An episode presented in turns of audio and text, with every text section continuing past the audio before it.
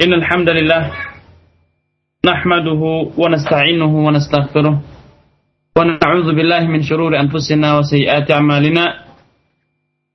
من يهده الله فلا مضل له ومن يضلل فلا هادي له. أشهد أن لا إله إلا الله وحده لا شريك له وأشهد أن محمدا عبده ورسوله.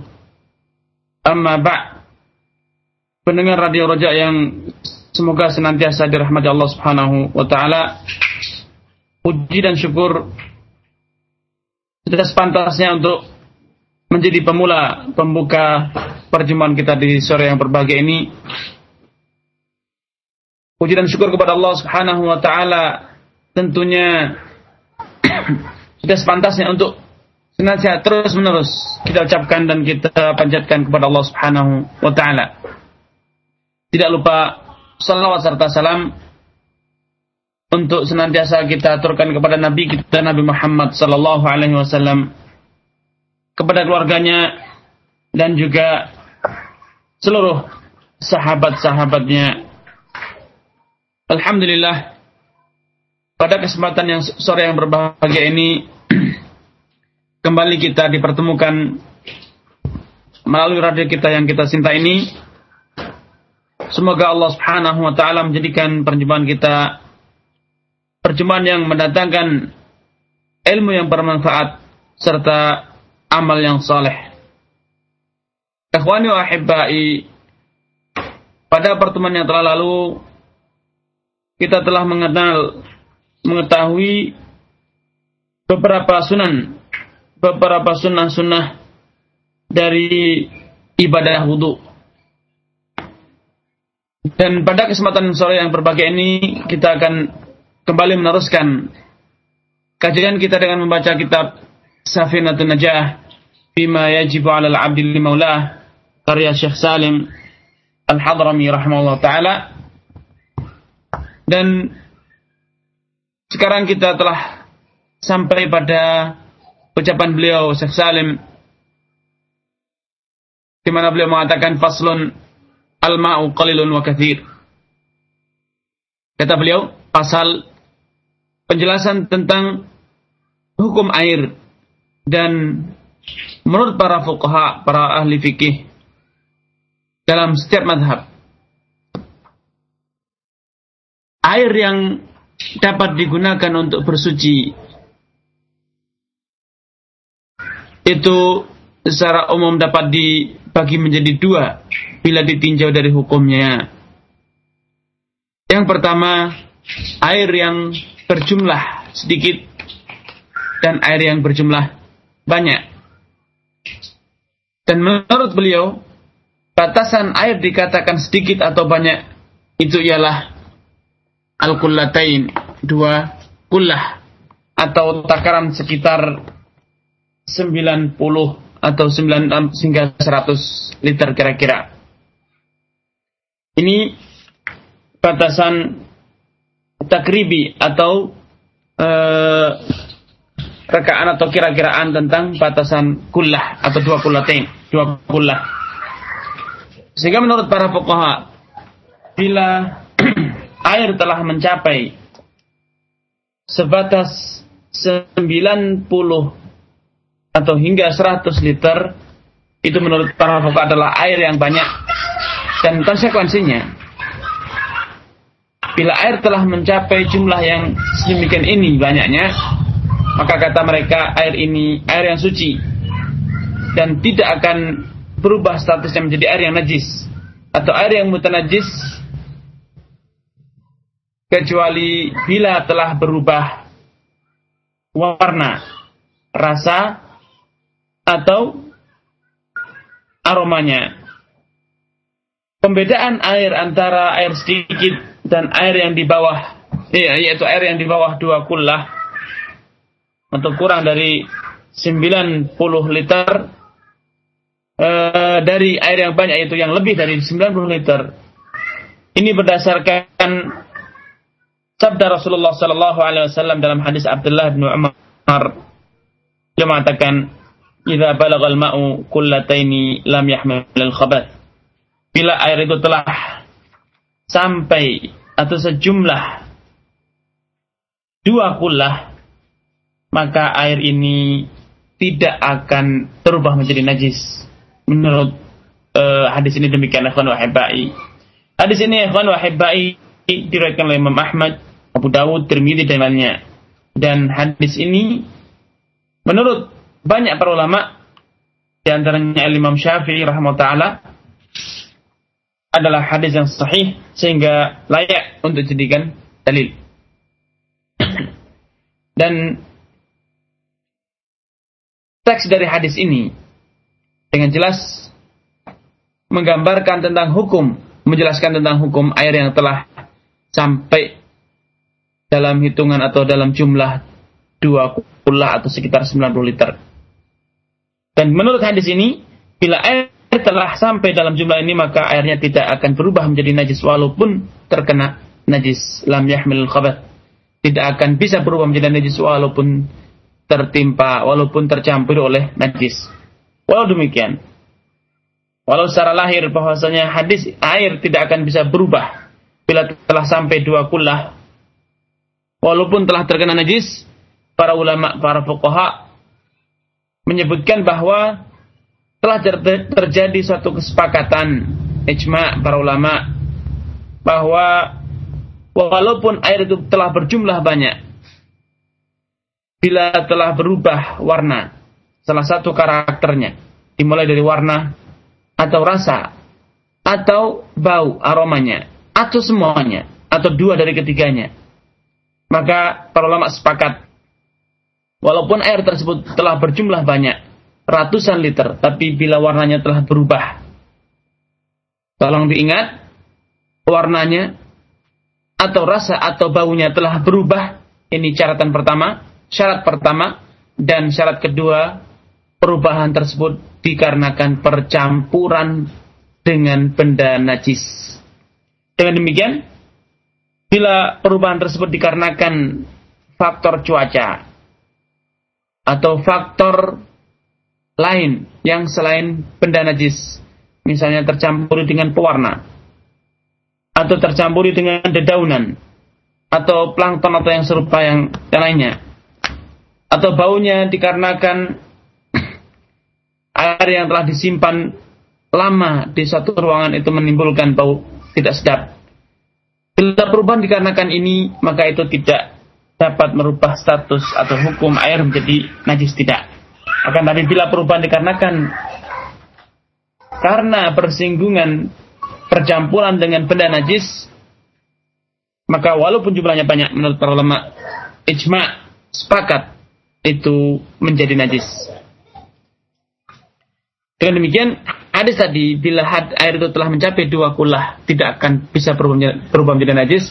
Ini perlu diberikan catatan berdasarkan kesepakatan para ulama tadi atau dengan kata lain perlu ditaksis, perlu diberikan batasan, dikhususkan. Itu hanya berlaku bila air tidak berubah salah satu karakternya. Kemudian dari mafhum hadis ini, ikhwani wa dapat dipahami bahwa dari mafhum mukhalafah hadis di atas bahwa air yang kurang dari dua kullah berarti dapat berubah hukumnya dapat menjadi najis hanya karena percampuran dengan benda najis walau salah satu karakternya belum berubah. Tidak ada satupun dari karakternya yang berubah karena percampuran dengan najis. Demikianlah mafhum mukhalafah dari hadis tadi. Namun kita semua tahu para ulama telah menggariskan menjelaskan bahwa mafhum mukhalafah itu adalah lemah, tidak begitu kuat sebagai landasan hukum atau dasar suatu hukum syariat. Bila demikian, sebagai konsekuensinya tentang konsekuensi dari kelemahan dalil mafhum mukhalafah, maka mafhum mukhalafah ini tidak dapat dijadikan dalil bila ternyata bertentangan dengan dalil-dalil yang lebih kuat apalagi bila dalil-dalil tersebut adalah berjumlah banyak. Inilah yang mendasari, melandasi sebagian ulama mengkritisi pendapat jumhur ulama yang mengatakan bahwa air yang berjumlah sedikit itu secara otomatis berubah najis dengan tercampurkan benda najis walau belum berubah salah satu karakternya. Kenapa? Menurut mereka karena fatwa ini, pendapat ini hanya berdasarkan berlandaskan dengan mafhum mukhalafah dari hadis Idza balagal ma'u kullataini lam yahmilul khabath. Bila air telah mencapai dua kullah, maka tidak akan berubah menjadi najis. Terlebih-lebih, ternyata mafhum mukhalafah ini menyelisihi bukan hanya dengan satu dalil namun banyak dalil. Di antaranya adalah firman Allah Subhanahu wa taala wa nazzalna minas sama'i ma'an tahura dan kami telah turunkan dari langit air yang tahura, suci. Ayat ini sebagaimana kita lihat, sebagaimana kita dengar ikhwan wa hibai adalah ayat yang bersifat umum. Wa nazzalna minas sama'i ma'an tahura. Kata ma'an itu adalah nakirah, satu huruf satu kata yang tidak memiliki tidak menggunakan huruf alif dan lam.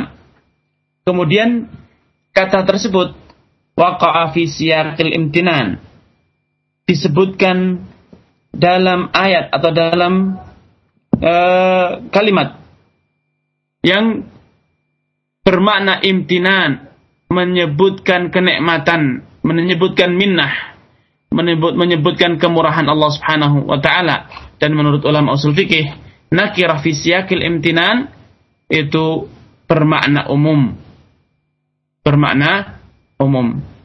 Demikian dapat disimpulkan bahwa ayat tadi, "Wanazala minas sama'i ma'an tahura", kami turunkan dari langit air yang suci, itu dapat dipahami bahwa air yang turun dari langit itu semuanya suci. Semuanya suci walau hanya berjumlah sedikit. Dari sini dapat disimpulkan bahwa hukum asal air yang turun dari langit itu adalah suci dan tidak najis. Ini bersifat umum. Demikian juga ayat-ayat lain yang semakna dengan ayat di atas. Kita dapatkan banyak ayat yang semakna dengan ayat di atas. Kemudian di antara dalil yang bersifat umum yang menguatkan pemahaman bahwa hukum asal air adalah suci. Adalah sabda Rasulullah SAW sebagaimana diriwayatkan oleh Abu Sa'id al-Khudri radhiyallahu taala anhu Rasulullah bersabda, "Innal ma'a tahurun la yunajjisuhu syai'." Sesungguhnya air itu suci, tahurun, la yunajjisuhu syai' dan tidak ada yang mampu merubahnya menjadi najis. Hadis ini juga semakna dengan ayat di atas bersifat umum. Karena pada hadis ini Rasulullah tidak membedakan antara air yang sedikit dari air yang banyak. Bila demikian, Dikarenakan hadis atau mafhum hadis dua kullah itu bertentangan dengan beberapa atau bertentangan dengan makna hadis-hadis dan ayat-ayat di atas, maka menurut sebagian ulama fatwa atau pendapat bahwa air yang kurang dari dua kullah itu secara otomatis berubah menjadi najis walaupun tidak ada perubahan karakternya hanya karena bersentuhan atau tercampur dengan benda najis yang jumlahnya sedikit. Misalnya air 70 liter tertetes di air seni misalnya. Menurut kebanyakan ulama, secara otomatis airnya menjadi najis. Namun di antaranya Syekhul Islam Ibnu Taimiyah dan yang lain mengatakan fatwa ini lemah secara dalil. Karena hanya berdasarkan dengan mafhum mukhalafah. Padahal mafhum mukhalafah adalah dalil yang lemah. Bahkan banyak para ulama yang tidak mengakui tentang metode pendalilan dengan mafhum mukhalafah. Karenanya, menurut hemat saya dan juga ini adalah pendapat yang telah dikuatkan oleh banyak para ulama, di antaranya Syekhul Islam sebagaimana saya katakan tadi, Syekh Muhammad bin Shalih Al-Utsaimin rahimahullah taala, Syekh Al-Albani, kemudian juga Syekh uh, Abdullah bin Abdul Aziz bin Bas rahimahullah taala dan juga yang lainnya. Bahwa pendapat yang lebih kuat secara dalil adalah pendapat yang menyatakan air itu hanya bisa berubah dikarenakan persinggungan dengan benda najis bila salah satu karakternya atau lebih telah berubah karena persinggungan atau persentuh atau percampuran dengan benda najis tersebut baik air tersebut sedikit ataupun banyak namun bila tidak ada perubahan maka air tidak akan bisa menjadi najis walaupun jumlahnya sedikit. Baiklah, Evan Wahibai, pendengar radio Rojak yang budiman. Apa yang telah saya sampaikan tadi telah dijelaskan oleh Syekh Salim rahimahullah taala dengan mengatakan wal kathiru kullatan fa akthar al qalilu yatanajjasu bi wuqu'in najasati fihi wa illam yataghayyar wal ma'ul kathir la yatanajjas illa idza taghayyara ta'muhu aw launuhu aw rihuhu. Kata Syekh Salim, wal kathir, air yang dikatakan air kathir adalah air yang telah mencapai dua kullah atau kira-kira sekitar 90 liter aksar atau lebih. Sedangkan yang sedikit uh, wal qalil kata beliau dan air yang sedikit tentunya adalah air yang kurang dari itu. Dan air yang sedikit itu kata Syekh Salim ya tanajjas secara otomatis berubah menjadi najis hanya karena tercampuri oleh benda najis wa illam yataghayyar walaupun tidak terjadi perubahan salah satu karakter airnya itu warna, rasa ataupun aroma. Sekitar terjatuh najis, tercampuri najis maka akan menjadi najis walau tidak terjadi perubahan bahkan benda najis tersebut menjadi lenyap karena kalah jumlah dalam ya, dengan air.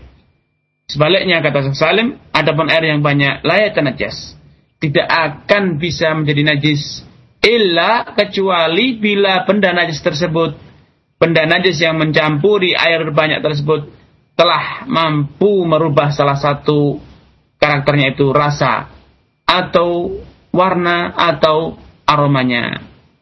Namun seperti saya katakan di atas, pembedaan ini tidak begitu kuat secara dalil dikarenakan hanya berdasarkan hadis atau berdasarkan mafhum hadis mafhum mukhalaf hadis idza balagal ma'u kullataini lam yahmilul khabath dan telah ditemukan banyak-banyak dalil yang secara keumumannya menunjukkan bahwa air itu hukum asalnya adalah suci kecuali yang telah terjadi perubahan pada warna rasa ataupun aromanya.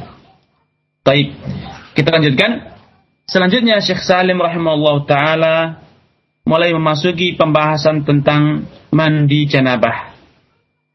Dan sebelum beliau menyebutkan perincian dan tata cara mandi janabah.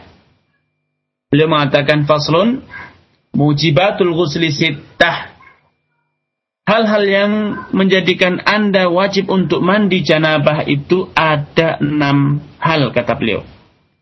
Yang pertama adalah ilajul hasyafati fil farji. Yaitu dikarenakan pergaulan suami istri hubungan sebadan.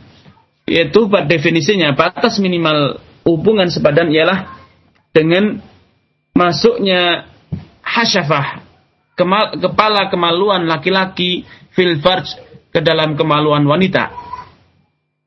Bila seorang suami istri, bila seorang suami telah memasukkan kepala kemaluannya ke dalam kemaluan wanita wa istrinya, maka berarti telah wajib atas mereka berdua untuk mandi.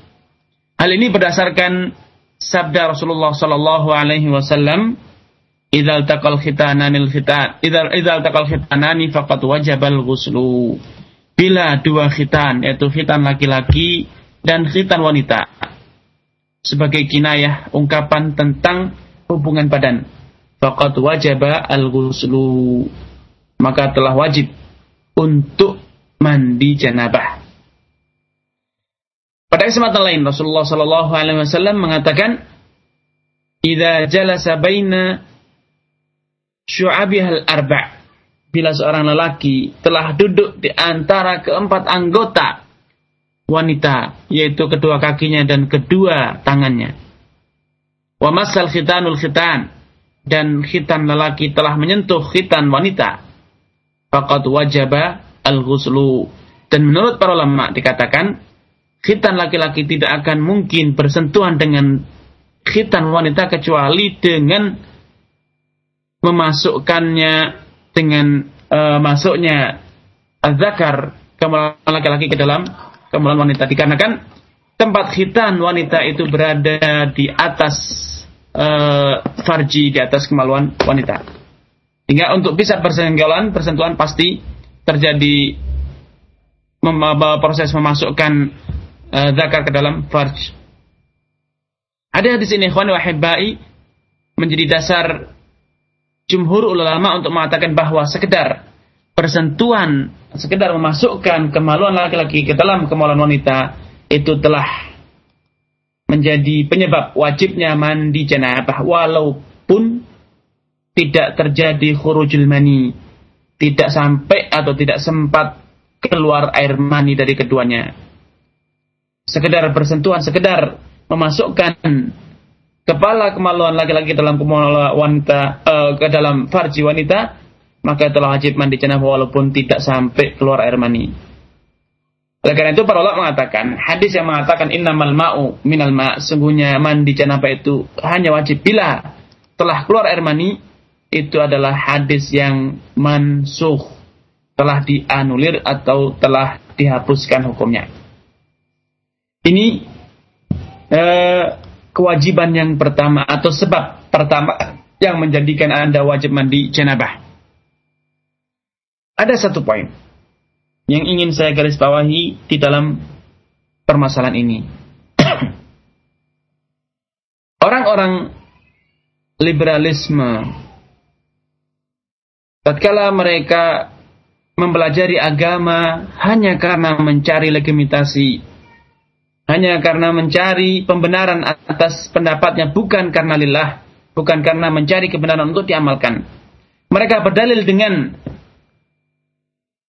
keterangan para fuqaha ini, penjelasan para ahli fikih tentang bahwa wajibnya mandi janabah itu hanya bila telah terjadi sentuhan antara kemaluan laki-laki dan ke, apa namanya khitan laki-laki dengan khitan wanita atau telah dimasukkan kepala ke zakar ke dalam farj. Demikian juga mereka berdalil dengan keterangan para fuqaha bahwa definisi zina yang mewajibkan untuk ditegakkannya menjadi penyebab ditegakkannya hukum rajam atau hukum dera hukum cambuk itu adalah ialah batasan minimalnya adalah dengan memasukkannya kepala zakar ke dalam farji dari sini mereka mengistimbat, menyimpulkan bahwa bila demikian, berarti hubungan yang tidak sampai memasukkan kepala zakar ke dalam farji itu adalah halal katanya. Sehingga ini menjadi alasan bahwa sejatinya para fuqaha telah melandasi, telah menerapkan pola pikir liberalisme. Kenapa? Karena mereka telah memberikan contoh-contoh bahwa bila ada lelaki yang tidak memasukkan zakat kepala farjinya ke dalam e, kepala zakarnya ke dalam farji wanita, maka itu tidak dikatakan zina katanya. Itu tidak dikatakan zina. Misalnya hanya dengan di luar di luar kemaluan di paha, di pangkal paha atau yang lain, dikatakan itu bukan zina. Mereka dengan niat buruk memahami ini berarti para fuqaha itu adalah telah menganut paham liberalisme sehingga mereka membenarkan adanya pergaulan bebas. Subhanallah. Saya tidak habis pikir dari mana orang-orang liberal kok bisa mengambil kesimpulan semacam ini. Para fuqaha tatkala menyebutkan definisi al-janabah. Tatkala menyebutkan definisi zina yang mengharuskan pelakunya dirajam atau didera. Itu bukan berarti mereka menjelaskan bahwasanya amalan yang tidak sampai kepada batas minimal ini berarti itu boleh dilakukan dengan siapa saja. Walaupun bukan dengan suami walaupun bukan dengan istri. Para fuqaha pada kesempatan ini hanya menjelaskan batas minimal janabah dan batas minimal zina. Walaupun mereka tidak dalam rangka mengatakan bahwa bila tidak sampai batas ini maka itu perbuatan itu halal. Tidak Sepakat para ulama tidak ada khilaf bahwa perhubungan persentuhan dengan lawan jenis yang tanpa ikatan pernikahan apalagi sampai membuka aurat apalagi menempelkan uh, kemaluan kemaluan lawan jenis. Tentu ini adalah perbuatan yang haram tiada khilaf.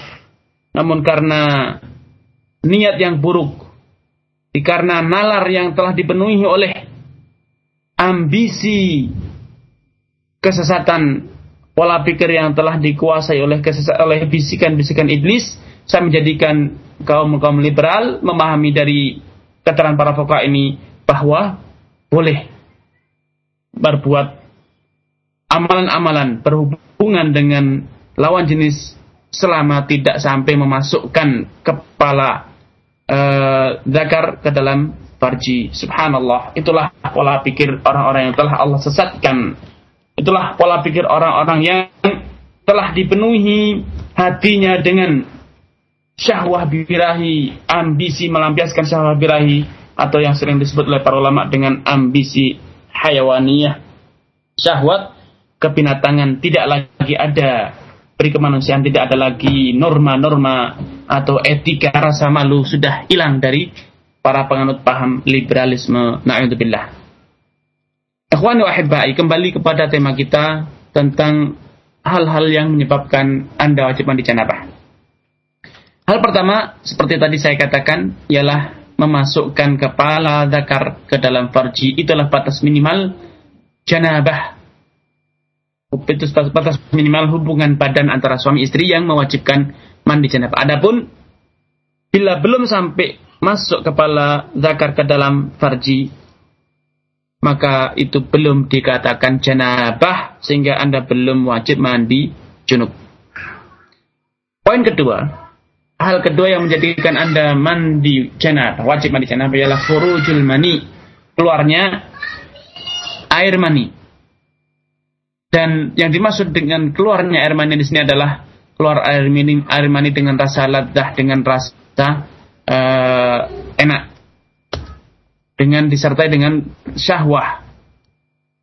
Bila air mani keluar dari diri anda dengan rasa ladah, rasa lezat dan rasa enak dan disertai dengan futur, menjadikan badan anda lemah, lemas, maka ini keluar air mani ini mewajibkan Anda mandi janabah. Adapun bila air mani yang keluar dari diri Anda tidak disertai dengan dua hal itu, tidak disertai dengan rasa enak. Dan juga uh, tidak menjadikan Anda uh, lemah, maka air mani tersebut tidak wajib.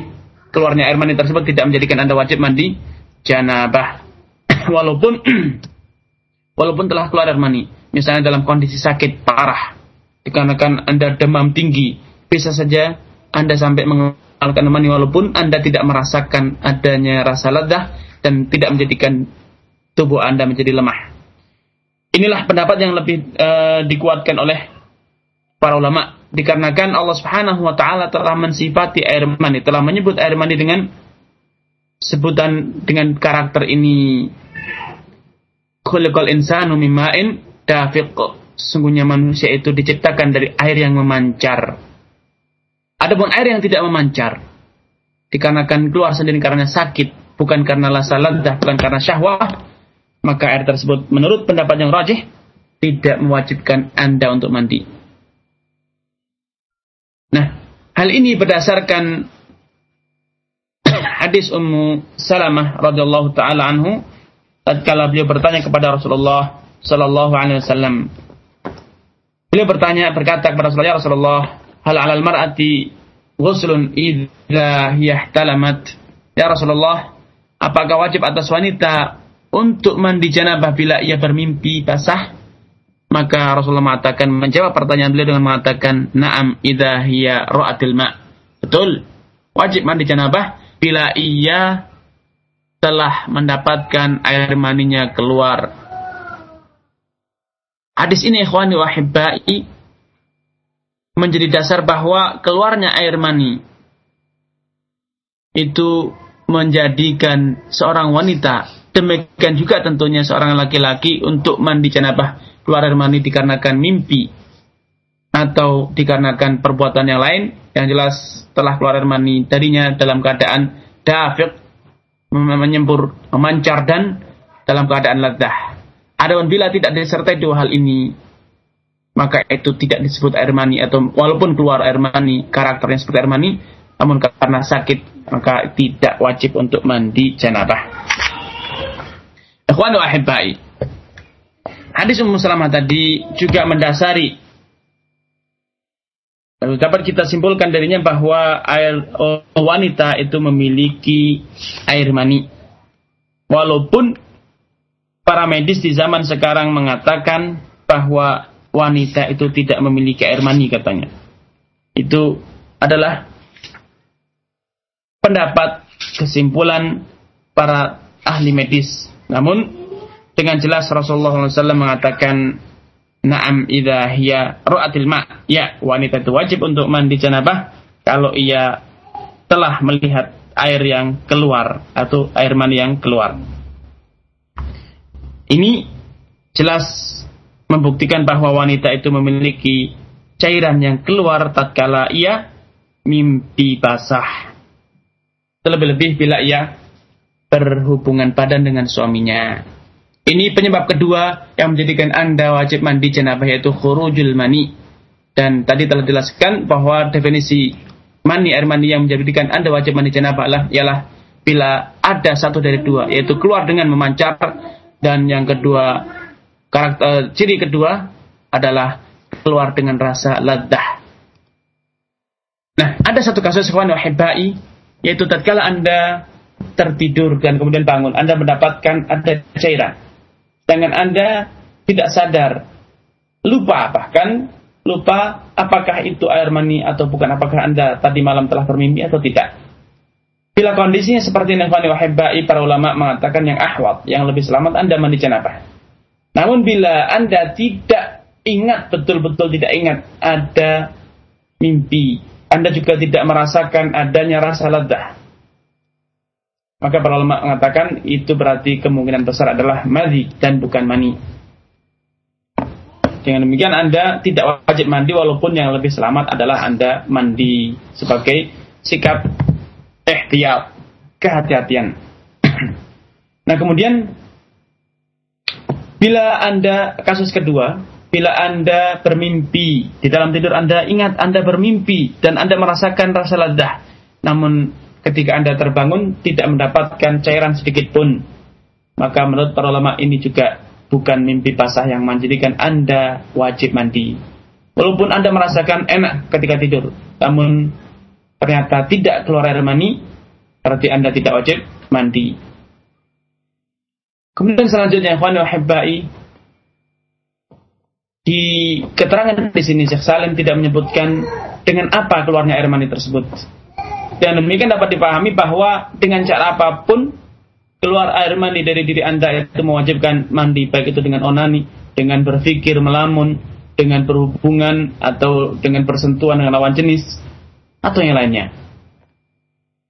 Kemudian poin ketiga yang menjadikan Anda wajib mandi janabah adalah al-haid wan nifas wal wiladah ketiga poin ini yaitu haid, nifas dan wiladah ini khusus bagi kaum wanita. Haid karena saya uh, kita semua sadar tahu bahwasanya tidak ada selain wanita yang bisa haid, nifas ataupun melahirkan. Nah, para ulama juga telah sepakat bahwa haid demikian juga nifas itu dua hal yang mewajibkan wanita untuk mandi janabah. Sebagaimana Rasulullah SAW sabdakan kepada sebagian sahabatnya yang kala itu bertanya tentang uh, istihadah itu kondisi di mana wanita mengeluarkan darah terus menerus tiada hentinya namun pada darahnya tidak ditemukan tanda-tanda ciri-ciri haid warna darahnya darah segar baunya pun bau anyir darah dan bukan darah, bukan bau darah uh, haid. Bila kondisi semacam ini, ikhwani wahibai, disebut dengan istihadah. Nah, istihadah itu adalah keluarnya darah dalam keadaan karena adanya urat nadi yang pecah. Para ulama mengatakan bila terjadi hal ini maka itu tidak dihukumi sebagai haid. Makanya Rasulullah SAW mengatakan inna madzalika irqun. Sungguhnya itu adalah urat yang terpecah. Dan bila Anda telah mampu membedakan apakah itu haid atau bukan, maka jelas pula lah apakah Anda wajib mandi atau tidak. Kalau itu haid, maka Anda wajib mandi dan bila tidak, maka Anda tidak wajib mandi. Kembali kepada tema kita, haid dan nifas. Para ulama telah sepakat begitu berdasarkan hadis Hamnah bintu Jahsyin dan yang lainnya bahwa dengan haid dan nifas wanita wajib untuk mandi karena Rasulullah SAW telah mengatakan Fa'idha adbarat bila haid telah selesai faksili angkitam atau faktasili maka bila haid telah berlalu maka basuhlah darahmu, sucikanlah darahmu lalu uh, mandilah. Ikhwani wa hibbai. Ini poin ketiga, keempat, dan poin kelima ialah al-wiladah. Yaitu karena Anda melahirkan walaupun tidak disertai dengan keluarnya darah nifas. Karena bisa jadi seorang wanita itu melahirkan tanpa keluar darah nifas dan itulah yang dahulu konon terjadi pada ibu Rasulullah Shallallahu Alaihi Wasallam. Beliau terlahir dalam tan dengan tanpa disertai dengan darah nifas. Nah keluarnya anak dari rahim wanita dari rahim seorang ibu itu menjadikan ibu tersebut wajib mandi janabah. Nah, karena itu mungkin anda tadi terkejut Kenapa dibedakan antara nifas dan wiladah? Bukankah setiap wiladah itu pasti nifas? Ya betul, itu kebanyakannya demikian. Namun, para ulama telah menyebutkan ada kasus-kasus tertentu terjadi kelahiran tanpa keluar darah sedikit pun. Seperti yang dikisahkan, seperti yang dialami oleh Rasulullah SAW tatkala beliau lahir, dilahirkan oleh ibunya. Oleh karena itu para ulama merasa perlu untuk memisahkan antara nifas dengan wiladah. Nah, kepada uh, dalam poin nifas, saya ingin sedikit menyebutkan tentang perselisihan para ulama tentang definisi nifas. Kapan nifas dimulai? Karena ini sering kali terjadi kebingungan kaum wanita bertanya-tanya tentang awal mula dihitungnya nifas sehingga ia tidak wajib sholat, ia tidak boleh puasa dan lain sebagainya. Para ulama berselisih pendapat. Pendapat pertama mengatakan nifas itu dimulai dari tetesan darah pertama yang keluar dari wanita walaupun tidak anaknya tidak atau tidak segera keluar. Kadangkala seorang wanita mengeluarkan atau mengalami pendarahan satu, dua, tiga, bahkan mungkin bisa seminggu sebelum terjadinya kelahiran anak. Pendapat pertama mengatakan sejak tetesan darah pertama yang keluar dari rahimnya ini maka itu telah dihitung sebagai nifas.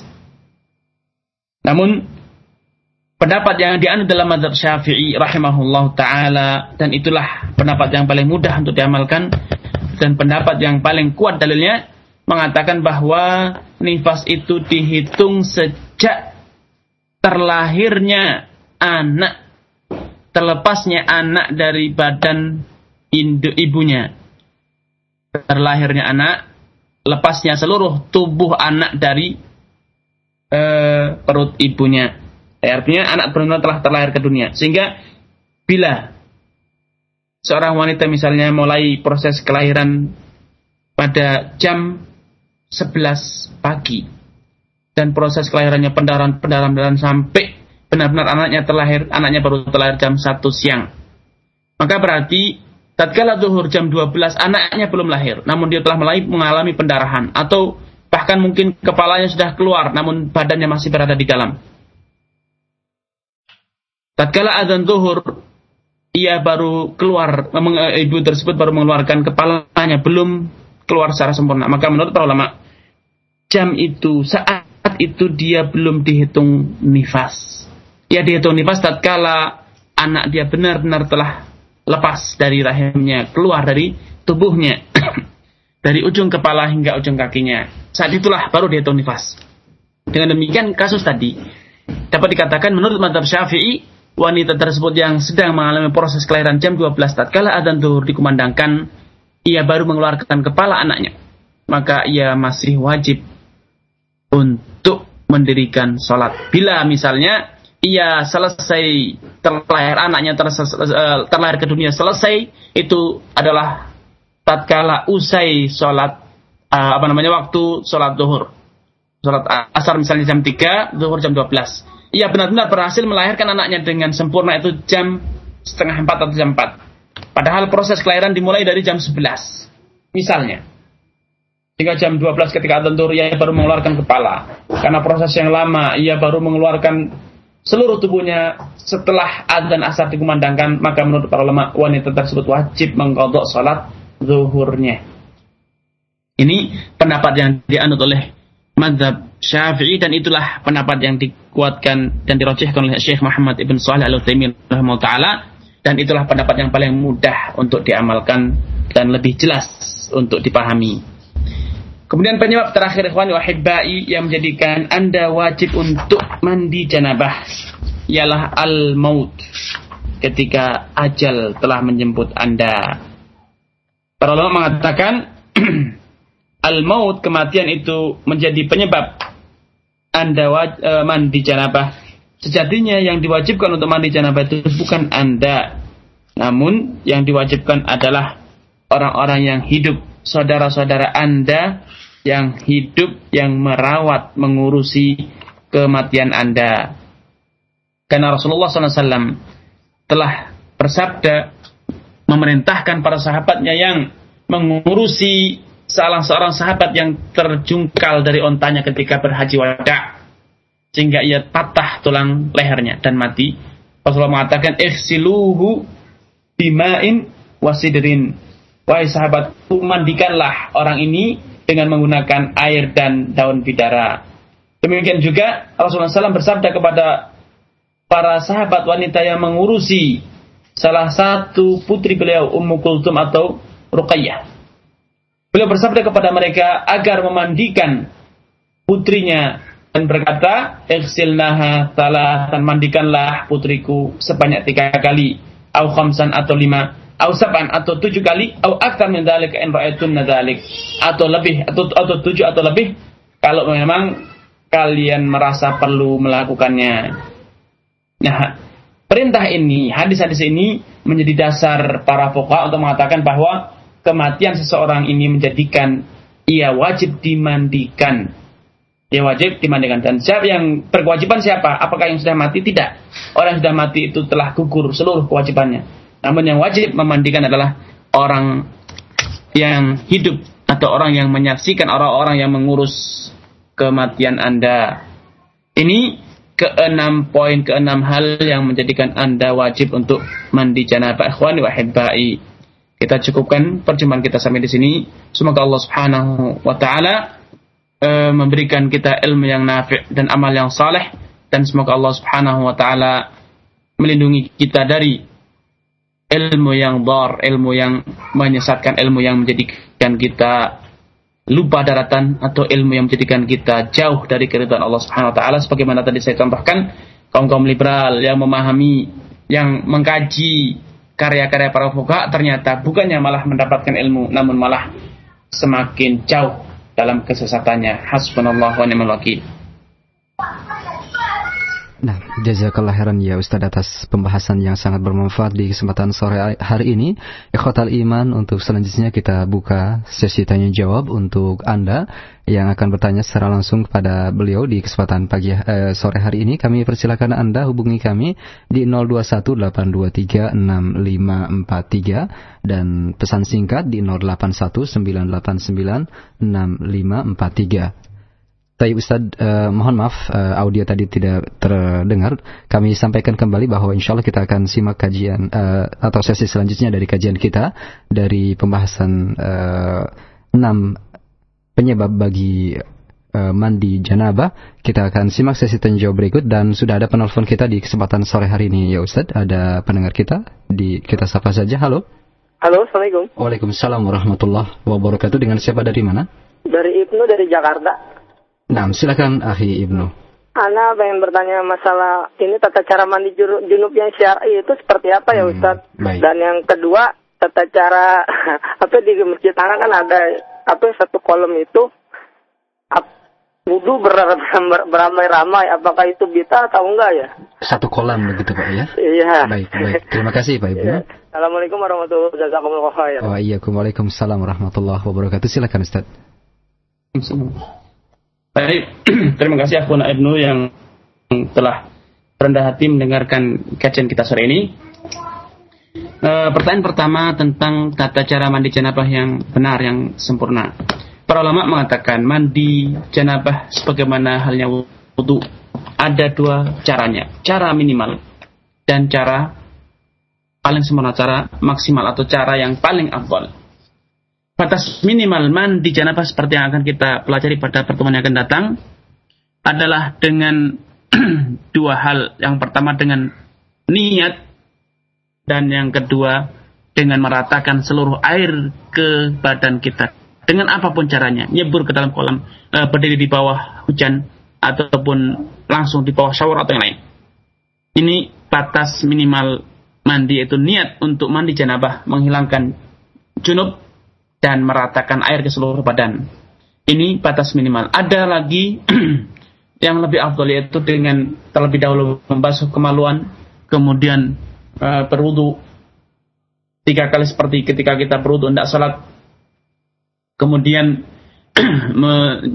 nyela-nyela air ke menyiramkan air ke sisi kanan kepala, kemudian ke sisi tengah dan kemudian ke sisi kiri kepala sebanyak tiga kali dan setelah itu kita meratakan air ke seluruh tubuh itulah tata cara yang paling sempurna dan paling afdol. Uh, adapun pertanyaan kedua, Nah. mandi uh, apa namanya wudhu rame-rame di satu kolam atau satu tempat, satu bejana atau bahkan itu bukanlah hal yang terlarang. Boleh-boleh saja. Karena dahulu Rasulullah SAW juga pernah mandi janabah beliau dengan Aisyah radhiyallahu taala dari satu inak satu bejana dan itu boleh dan tidak masalah. Dengan demikian wudhu rame-rame di sungai atau di laut atau di kolam atau di dari satu keran yang sama itu adalah hal yang boleh-boleh saja tidak masalah wallahu taala alam. Taib jazakallah khairan atas jawaban Ustadz. Berikut dari penelpon yang berikutnya ada Umu Rara di Pamulang, Tangerang. Silakan Ibu. Assalamualaikum. Waalaikumsalam warahmatullahi Silakan. Wabarakatuh. Ustaz, saya mau tanya, apabila kita seorang wanita eh, mengalami haid, kemudian berhenti, dan kita sudah yakin karena sudah memasukkan kapas ke dalam faraj ya, dan bersih, kemudian kita langsung mandi dan sholat. Tapi kemudian keesokan harinya atau malamnya nanti keluar lagi seperti kecoklatan gitu ya flek.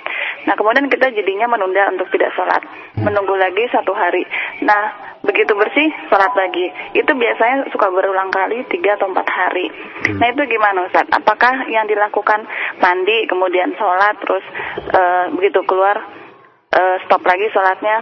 Karena kekhawatiran di- kalau terlalu lama menunggu juga takutnya berdosa meninggalkan sholat. Itu gimana hukumnya Ustaz? Baik. Jazakallah khair. Assalamualaikum warahmatullahi wabarakatuh. Waalaikumsalam warahmatullahi wabarakatuh. Silakan Ustaz. Eh, Ibu Rara, terima kasih atas kerendahan hati Ibu untuk mendengarkan kajian kita sore ini. Eh, memang kasus ini sering dikeluhkan oleh kaum wanita, di mana mereka ketika haid, kadangkala mereka telah merasa dirinya telah suci, sehingga setelah dia cek dengan mengusapkan tisu atau kapas atau yang serupa dan ternyata didapatkan tidak sama sekali ada tanda-tanda haid sehingga ia merasa dirinya telah suci maka ia mandi namun tidak selang berapa lama setelah dia sholat atau mungkin di eh, sore harinya kembali ia melihat adanya percak coklatan ada flek atau yang serupa bahkan mungkin ada setetes darah yang melekat di celana dalamnya, pakaian dalamnya. Seperti ini, ketahuilah bahwa itu telah ti- tidak lagi dianggap sebagai haid ataupun nifas. Dikarenakan sebagaimana yang dijelaskan oleh Ummu Salamah atau Ummu Atiyah radhiyallahu taala anha.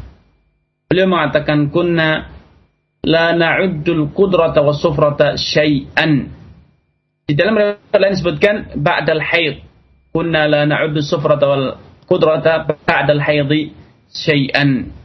Kami dahulu semasa Nabi SAW tidak menganggap, tidak menghitung warna keruh, percak, atau warna kekuningan yang keluar dari kemaluan setelah usai masa haid. Setelah masa haid telah berlalu, itu kami tidak menganggapnya sebagai suatu hal, tidak pernah merisaukannya katanya. Karenanya bila kebiasaan saudari haid itu misalnya satu minggu dan satu minggu telah berlalu, saudari sudah e, membuktikan dengan mengusap dengan ke, apa namanya dengan katun atau dengan kapas dan terbukti bersih, kemudian saudari mandi, setelah itu keluar bercak atau yang lain maka itu tidak dianggap sebagai haid. Maka tidak perlu diresokkan, biarkan saja, dibasuh saja, dibersihkan, di, kita mengganti e, pakaian dalam dan kemudian kita meneruskan sholat. Tidak perlu menghentikan sholat. Karena itu yang benar itu tidak dianggap sebagai haid. Namun itu bisa jadi karena sisa-sisa darah haid yang melekat di dinding kemaluan yang belum sempat terbasuh bersih ketika mandi janabah. Wallahu taala a'lam. Baik, terima kasih jazakallah khairan. Dan masih kita angkat dari penelpon kita di sore ini ada Pak Anto di Cibitung. Silakan Pak Anto. Assalamualaikum warahmatullahi wabarakatuh, Ustaz. Waalaikumsalam warahmatullahi wabarakatuh. Mohon maaf dikecilkan volumenya Bapak. Ada sedikit feedback. Silakan. Oke, eh, ada yang ingin saya tanyakan, Pak Ustaz. Ini berkaitan dengan haid. Ya. Eh, begini Pak Ustaz, eh, saya juga pernah belajar di kitab Safinah ya. Eh, seandainya ada wanita, eh, dia haid eh, jam 1 gitu Pak Ustaz. Sedangkan eh, dia belum melakukan sholat zuhur jam satu siang. Nah, Iya. apakah eh, perempuan tersebut wajib untuk mengkodok eh, sholat zuhur itu atau tidak? Atau eh, bagaimana hukumnya gitu Ustaz? Baik. Ya. Terima kasih Terima Pak Ustaz. kasih Pak.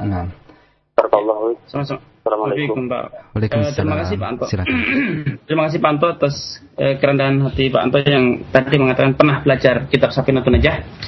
Eh, berarti Pak Anto ini kalau boleh dikatakan sebagai eh, bisa dikatakan sebagai kakak kelas saya. Karena saya yakin Bapak lebih berumur dibanding saya. Eh, eh, baiklah Pak Anto, eh, pertanyaan yang Pak Anto sampaikan tadi memang sering terjadi kasus-kasus seperti itu. Dan para ulama jauh-jauh hari telah membahas permasalahan dengan mengatakan di dalam madhab syafi'i dinyatakan wanita yang telah tiba, telah masuk waktu sholat, misalnya zuhur jam 12, ia belum haid. ketika adzan dikumandangkan, ia belum haid, dan ia menunda sholat, ia merencanakan sholat ketika jam setengah dua. Namun apa boleh dikata? Jam satu, ia telah keburu datang haid. Menurut ulama syafi'i, dan ini pendapat pendapat kebanyakan ulama syafi'i, wanita tersebut wajib mengkodok sholat zuhur yang terluput belum sempat ia kerjakan. Kenapa? Karena dengan dikumandangkannya adzan zuhur, telah tergelincirnya matahari pada dia telah terbebani, telah terkena kewajiban sholat zuhur dan ia belum menjalankannya maka berarti dia wajib mengkodok. Namun pendapat ini dikritisi oleh sebagian ulama. Kenapa demikian? Dikarenakan wanita yang menunda sholat tadi, ia merencanakan untuk sholat setengah dua tadi, itu dia melakukan sesuatu yang diizinkan di dalam syariat. Karena sholat itu adalah wajib muasa, wajib yang memiliki waktu yang longgar. Sehingga ia tidak berdosa tatkala ia menundanya. Ia tidak bersalah tatkala ia menundanya. Karenanya, dikarenakan ia tidak bersalah, ia tidak berdosa untuk menundanya, dan ia melakukan sesuatu yang dibolehkan secara syariat, maka ia tidak wajib untuk mengkodoknya kelak bila ia telah usai uh, apa namanya dari haidnya. Ia telah bersih suci dari haidnya. Terlebih-lebih menurut mereka kasus seperti ini pasti pernah terjadi di zaman Nabi. Karena ini satu hal yang jamak dan lumrah wajar terjadi biasa terjadi namun tidak pernah. Ada riwayat yang menyebutkan bahwa Nabi mewajibkan istri-istri beliau atau wanita-wanita sahabat untuk mengkodok salat yang belum sempat ia kerjakan dan keburu datang haid atau nifas.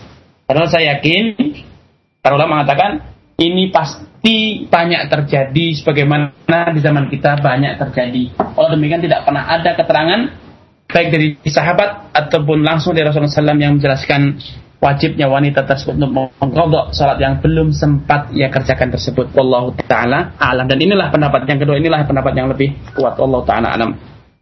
Baik Ustaz, jazakallah khairan atas ke eh, atas pembahasan dan jawaban yang disampaikan tadi. Berikutnya kita angkat pertanyaan yang datang dari pesan singkat dari eh, pendengar kita. Nah, satu pertanyaan terakhir saja di kesempatan sore hari ini dari pendengar kita Ibu Wiwin di Depok. Ya Ustadz, berapakah batas nifas wanita yang uh, selesai melahirkan? Mohon penjelasannya jazakallah khairan. Ya, terima kasih Ibu Win atas kerendahan hati Ibu untuk mendengarkan kajian sore ini. Semoga Allah Subhanahu wa taala memberkahi Ibu dan keluarga. batas minimal nifas. Demikian juga batas minimal haid serta batas maksimal nifas dan batas maksimal haid. Para ulama perselisih pendapat banyak sekali, Bu.